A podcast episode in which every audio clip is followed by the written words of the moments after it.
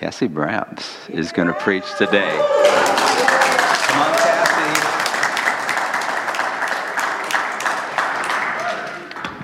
Did I you didn't take take your my- notes, I don't think. Um, Wait a minute. took- yes, you did. Sorry about that. You sure did. Just a little trick we do Glad for I numbered them, Ken. preachers. Glad I numbered them.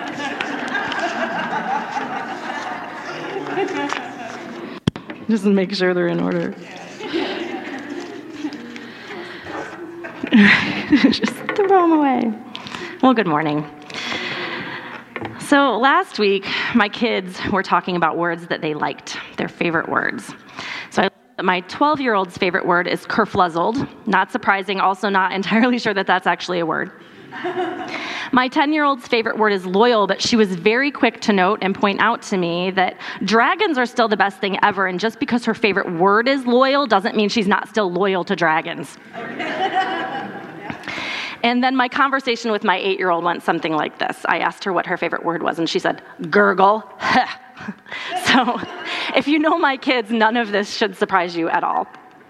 Then they asked me what my favorite word is, but I couldn't think of just one because I love words. I love all the words. So I told them that more than individual words, I love expressions and idioms and figures of speech. They didn't know what I was talking about, so I said, Well, you know, like the expression, don't cry over spilled. And they were quiet. Then they said they were completely kerfluzzled as to why anyone would cry over spilled milk in the first place.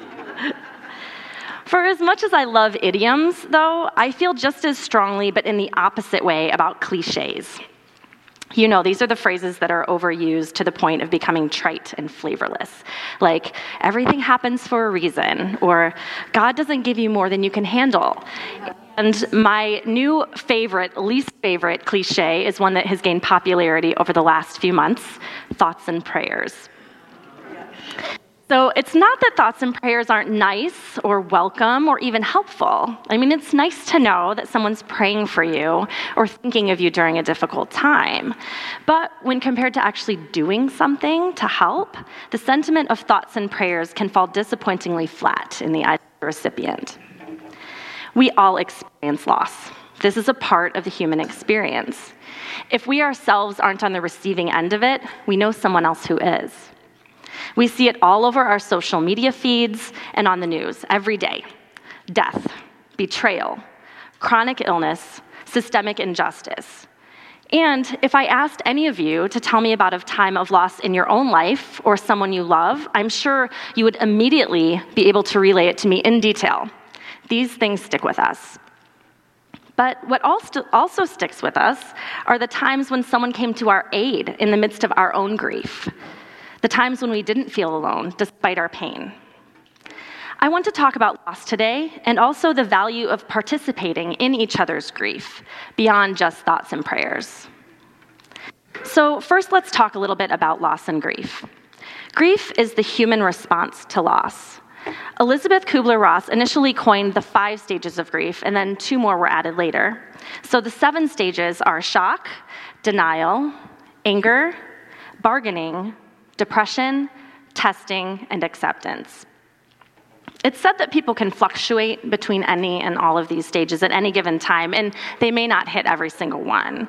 These are more of a guideline of what someone might experience in a time of grief, and they're meant to help navigate someone through their own individual grieving process because the nature of grief is that it is a solitary experience.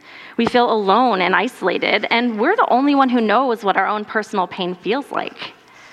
Stepping outside of ourselves, then, to participate in someone else's grief or to ask them to participate in ours can feel unnatural and a little bit invasive, maybe. But this is precisely why participation in someone else's grief can be such a gift. Jesus, as he often does, models this for us in the story of Lazarus in the book of John. The story goes something like this So, Lazarus is extremely sick. His sisters, Mary and Martha, get a message to Jesus that their brother is in really bad shape. Jesus should drop everything and come now. So Jesus loves this family. This is the same Mary who poured perfume on his feet and wiped his feet with her hair and tears. So they have some history together. Despite this, and despite knowing what's going to happen, Jesus takes his time getting there, saying to his disciples, This sickness will not end in death. And yet, In the few days that it takes Jesus to arrive, Lazarus does, in fact, die. When Jesus arrives, it's been four days since Lazarus has died, and when Jesus gets there, Martha meets him, but Mary stays back. And I wonder at this point if she's upset with Jesus for taking so long to get there, and that's why she stays back, like she's proving a little point. When Martha sees Jesus, she says, Lazarus wouldn't have died if you had been here. And Jesus and Martha have a little exchange, and then Martha goes to get Mary, who is mourning with some family and friends. When Mary hears that Jesus is asking to see her, she goes quickly to meet him, and she brings her entourage of friends and family with her. And again, I picture her in the anger phase of grief. She initially stays back, but now that Jesus is asking for her, she storms over to him and lets loose on him. She throws herself at Jesus' feet and cries, Lord, if you had been here, my brother wouldn't have died. Have you ever been in Jesus' position here? Seeing someone you love racked with pain and despair and feeling helpless to do anything to alleviate their suffering? Or perhaps you have been the one lying on the ground, swallowed up by hopelessness and grief, wondering why, why no one's coming to help you. Jesus sees this desperation in Mary. We are told that he is deeply troubled and moved in spirit. He asks to be taken to the place where Lazarus is buried, and we get to what many know to be the shortest verse in the Bible at this point Jesus wept. Just two words, but they pack a lot of punch. Why did Jesus weep? He knew the outcome, remember? He told the disciples that death wouldn't be the end of this story. Still, he wept. Jesus was grieved by his friends' grief. He was pained by their pain. This is empathy in its purest form. He knows everything will be okay. He knows it because he's going to do it. But he doesn't say it.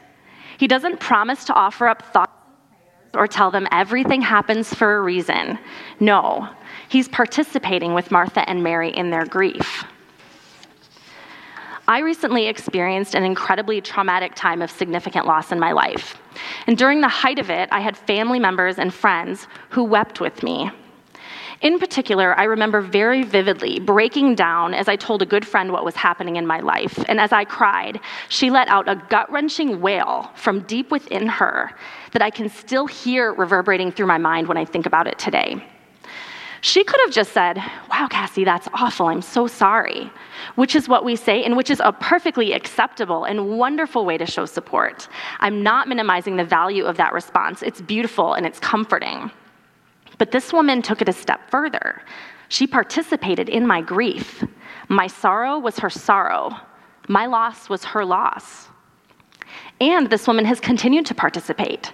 She checks in regularly with the question How is your soul? My friend says to me, We're going to sit here together in despair for one minute. We will take it one second at a time if we have to. And once we've gotten through that first minute, we'll sit for another minute and then another. One minute at a time, inch by inch, we are going to make it through.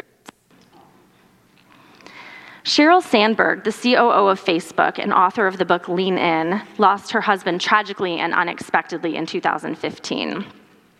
I'd like to read a little excerpt from her newer book, Option B, about the funeral of her husband.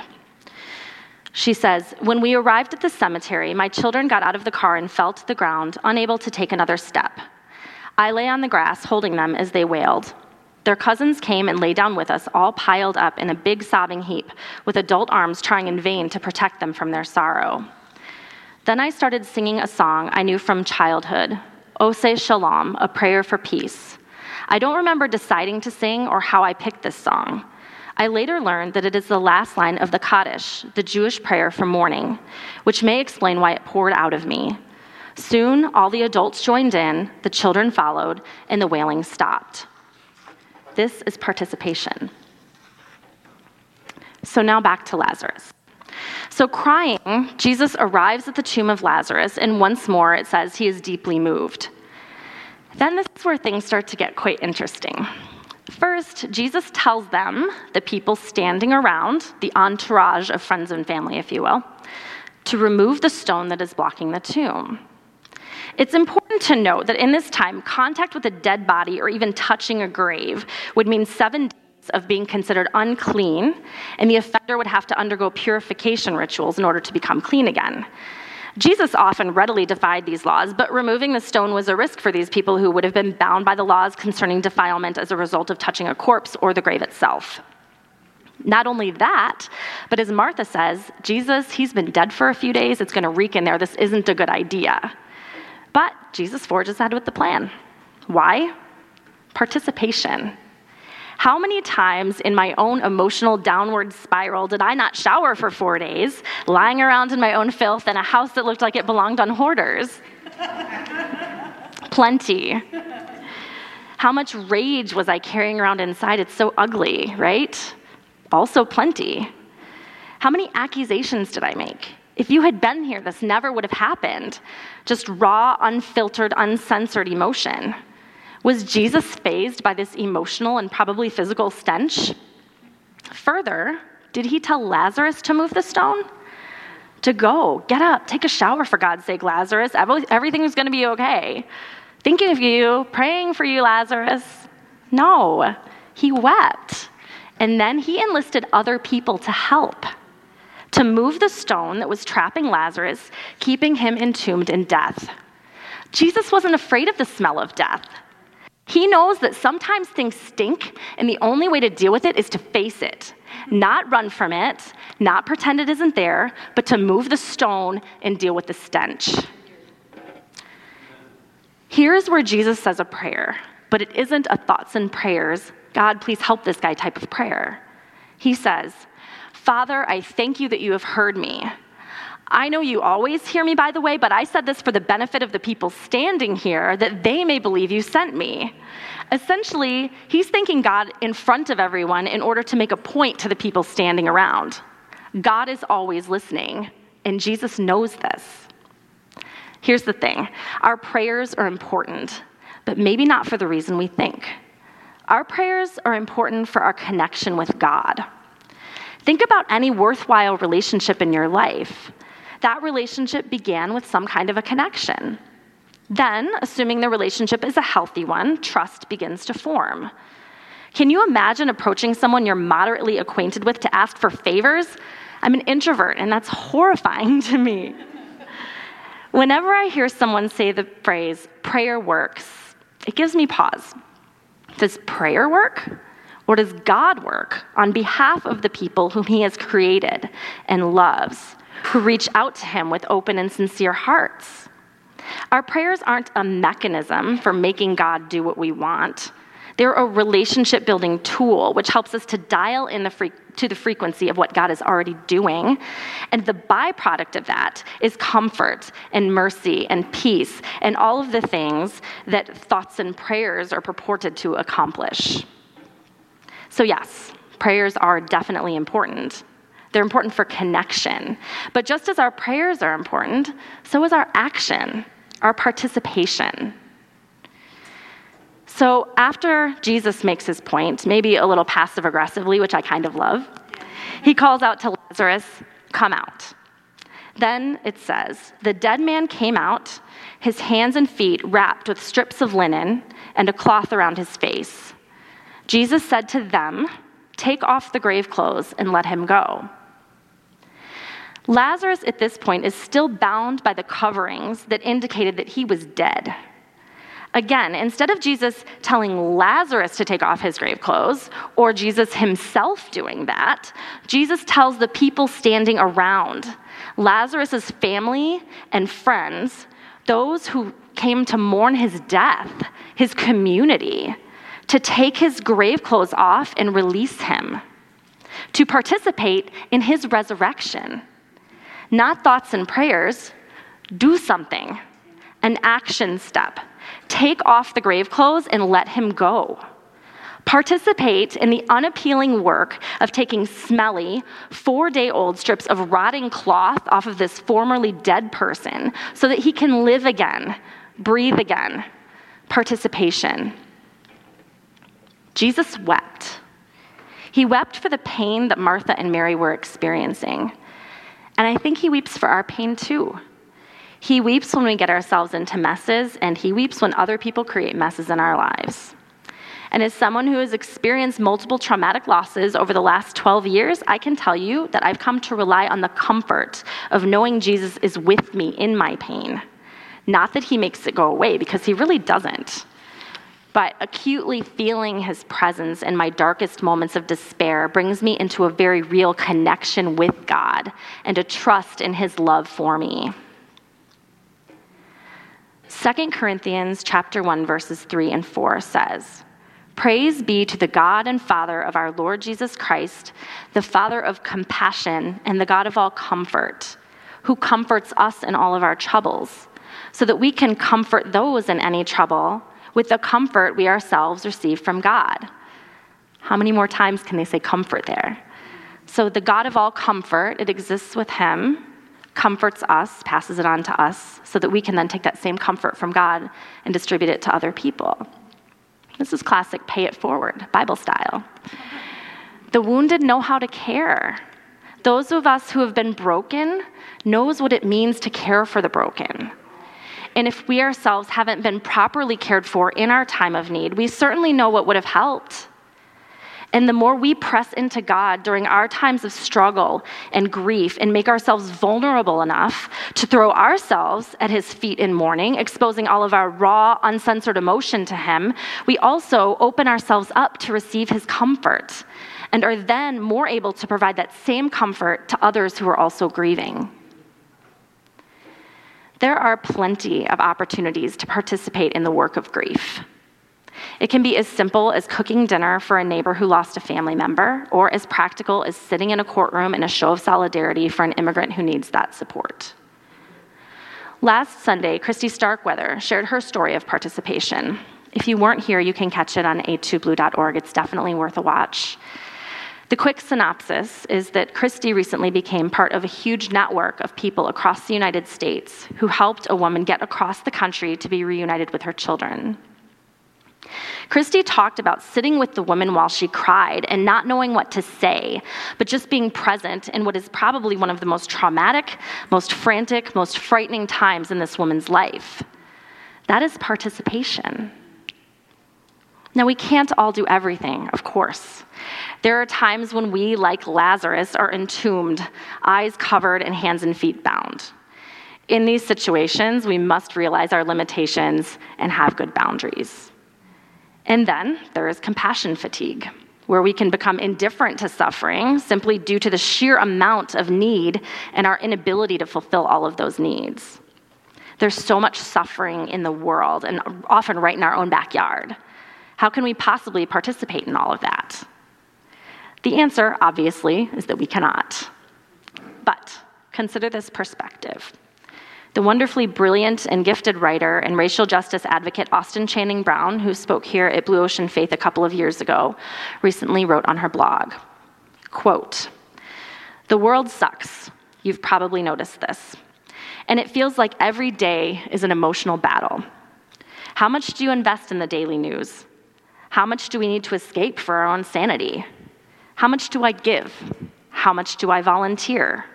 Should I go to the border, to the airports, to DC, to the march shutting down the highway? How do I balance everything else that my life requires? My friends, my work, my family, my hobbies. How do I fight despair, apathy, bitterness? So many questions. She then goes on to say, still quoting, but here's the thing I've been wondering what if we were made for this? I don't mean that we are made to suffer or that God intended this stuff. I mean, what if instead of longing for ease, we were made for more? Made to advocate, made to dig in, made to speak out, made to dive into nuance, made for complexity, made for this moment. She still says, we still have lots of hard questions to ask. When to rise up and when to take a nap, for example. But what if we believed in the core of our being that we are strong, that we are creative, that we are here to participate in making a difference? What if we believed so deeply in our own capacity to rise to this occasion that getting to work wasn't a tiring chore, but a life giving opportunity to invest in something larger than ourselves? What if? End quote. Believing in our ability to make a difference in the small and in the large things is the rolling away of the stone. Whether we're talking about helping our hurting next door neighbor or helping our hurting nation, the method and quite possibly the outcome is the same. The idea is not waiting for someone else to step in. Realizing that we have the ability to participate in resurrection each and every time someone else around us is experiencing a loss, any loss. But when we start to feel like our prayers are checking some kind of a box, or worse, we're using the sentiment of thoughts and prayers to get out of actually being present in someone else's grief, and we're now off the hook because we prayed about it, well, then it's time for a gut check. What we do isn't as important as the fact that we do it. God is always listening. Jesus said it himself. He knows what we need, and He knows what we want. He doesn't need our thoughts and prayers in order to defeat death. He just shows up. Let us be the people who also show up, the ones who aren't afraid to roll away the stone and take off the grave clothes. It's an honor to stand, sit, or lie with someone in their darkest moments, and they will always remember your participation. Let's fearlessly participate with each other and with the people in our community. So I'd like to have just a moment of silent reflection, and you can participate or not. It's up to you. I'm going to read again the verse from Corinthians, and I want you to visualize God as I'm reading this verse, as you understand God, handing his comfort to you. And then, as you receive that comfort, I want you to picture yourself just holding on to it and letting it seep into you. And as you then fully absorb that comfort, you then become ready to deliver that comfort again and again to those around you. So we'll just take a couple moments of silence, and I'll go through the verse a couple of times, and we can close our eyes. And I'll read the verse. Praise be to the God and Father of our Lord Jesus Christ, the Father of compassion and the God of all comfort, who comforts us in all of our troubles so that we can comfort those in any trouble with the comfort we ourselves receive from God.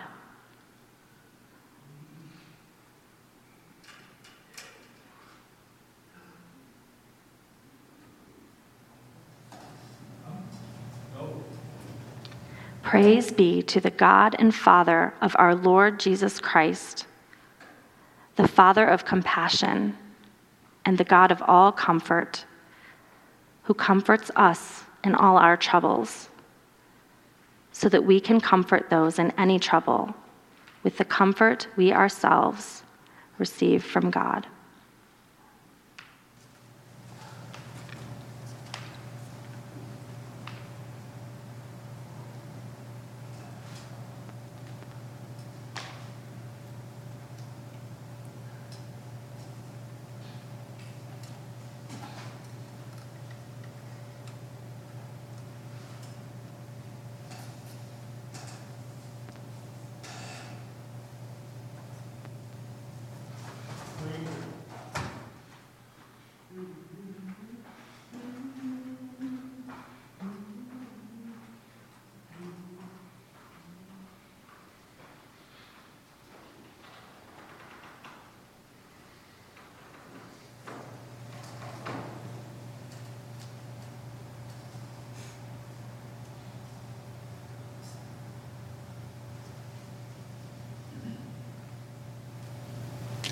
Thank you, God, for being a God who sees us in our pain, who weeps, who participates, and who invites us to also participate. Help us to draw near to you so that we can draw near to others.